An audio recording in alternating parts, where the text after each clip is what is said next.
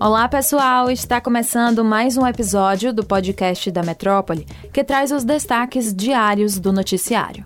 Mas agora com uma cara nova. Sejam todos bem-vindos. Este é o Aos Fatos desta quinta-feira, 13 de abril de 2023.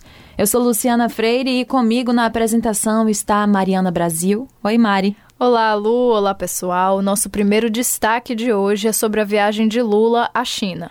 O presidente Lula defendeu o uso de uma moeda alternativa ao dólar no comércio internacional entre os países do BRICS, que são o Brasil, Rússia, Índia, China e África do Sul.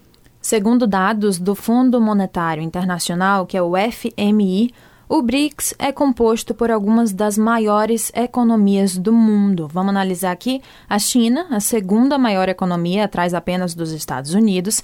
A Índia está em sétimo lugar. O Brasil em nono lugar, depois vem a Rússia no décimo primeiro lugar e a África do Sul está no trigésimo sétimo lugar. No último mês, o Banco Central brasileiro anunciou que havia fechado um acordo com a China para a conversão direta das moedas dos dois países em operações comerciais. Até então, as instituições precisavam fazer operações com a intermediação do dólar americano. O dólar se tornou o padrão do comércio internacional com o Acordo de Bretton Woods, conferência que decidiu lastrear a moeda americana ao ouro. A conferência aconteceu em 1944, um ano antes do fim da Segunda Guerra Mundial. Lula está em viagem à Ásia para tratar principalmente da relação comercial com a China, maior parceiro de negócios do Brasil, mas também falar da guerra entre a Rússia e a Ucrânia e de questões de governança global. E sobre a China e a Bahia, o presidente Lula se reuniu nesta quinta-feira com o CEO da empresa de veículos elétricos BYD em Xangai. A companhia chinesa negocia uma fábrica de automóveis elétricos em Camaçari. O governador Jerônimo Rodrigues também participou do encontro com Lula e comitiva. O petista baiano chegou à China antes da comitiva de Lula e visitou, no último domingo, dia 9, duas fábricas da BYD, uma que produz carros elétricos e outra que faz ônibus elétricos. As duas unidades produzem mais de 400 mil veículos por ano. A empresa chinesa negocia com a Ford para assumir a planta industrial da montadora americana no polo industrial de Camaçari. E a gente segue de olho nesse assunto.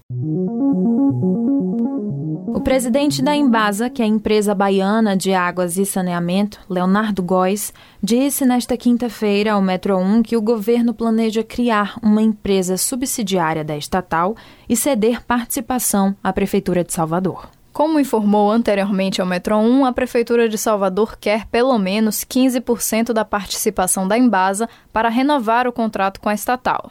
Na proposta de Góes, a gestão municipal não teria participação direta na estatal, mas a uma subsidiária, que ainda não existe.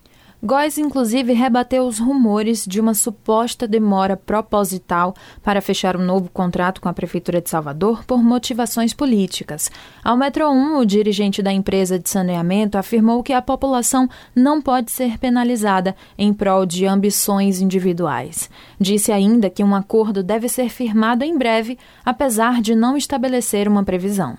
Atualmente, o contrato entre a Embasa e a Prefeitura de Salvador, responsável por 35% do faturamento da estatal, está vencido. Mesmo assim, integrantes da Prefeitura acreditam que o governador Jerônimo Rodrigues queira postergar as negociações com o município. A ação teria o objetivo de evitar que o investimento, em ano pré-eleitoral, seja usado pelo prefeito Bruno Reis, do União, e facilite a sua reeleição.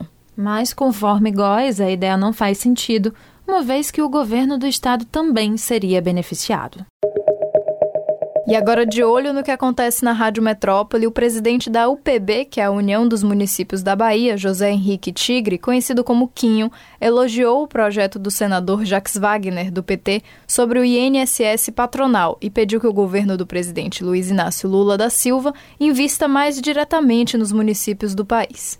Em entrevista a Mário Kertes, ao elogiar o projeto de Wagner sobre o INSS patronal, Quinho pediu a redução do imposto.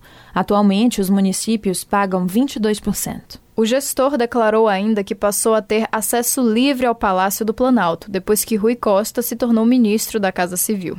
Quinho disse ainda que a entidade vai fazer uma interdição na BR-116 se a Via Bahia, responsável pela rodovia, não duplicar.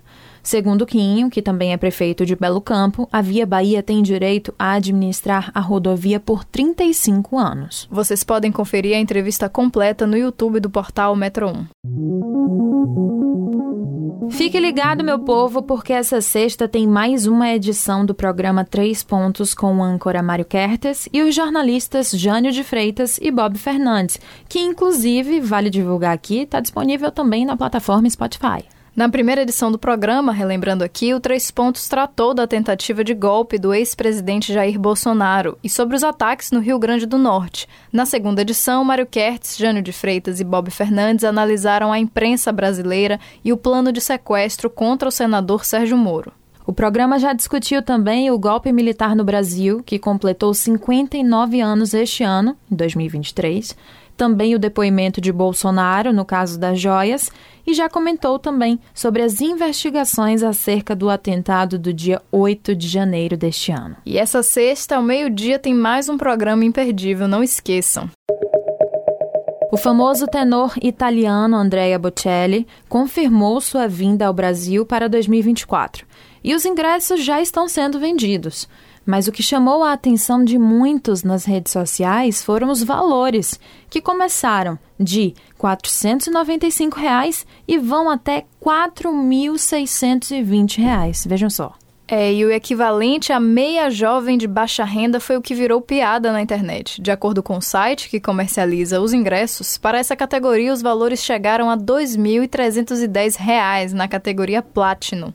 O show acontecerá em São Paulo, no Allianz Parque, no dia 26 de maio. Agora só é possível comprar os ingressos nas cadeiras Rubi. Todas as outras já foram vendidas. Essa não é a primeira vez de Andrea Bocelli no Brasil. O tenor veio ao país tropical em 2018 e, em 2016, chegou a performar com Anitta e Paula Fernandes em sua apresentação. É isso, pessoal. O episódio de hoje fica por aqui. Você pode conferir essas e outras notícias no metro1.com.br. Confira também as nossas redes sociais, arroba grupo.metrópole no Instagram e no TikTok e arroba metrópole no Twitter. E ative as notificações no Spotify para receber um alerta toda vez que sair um novo episódio do Aos Fatos. Tchau, tchau, gente. Até a próxima. Valeu, Mari. Tchau, pessoal. Até amanhã.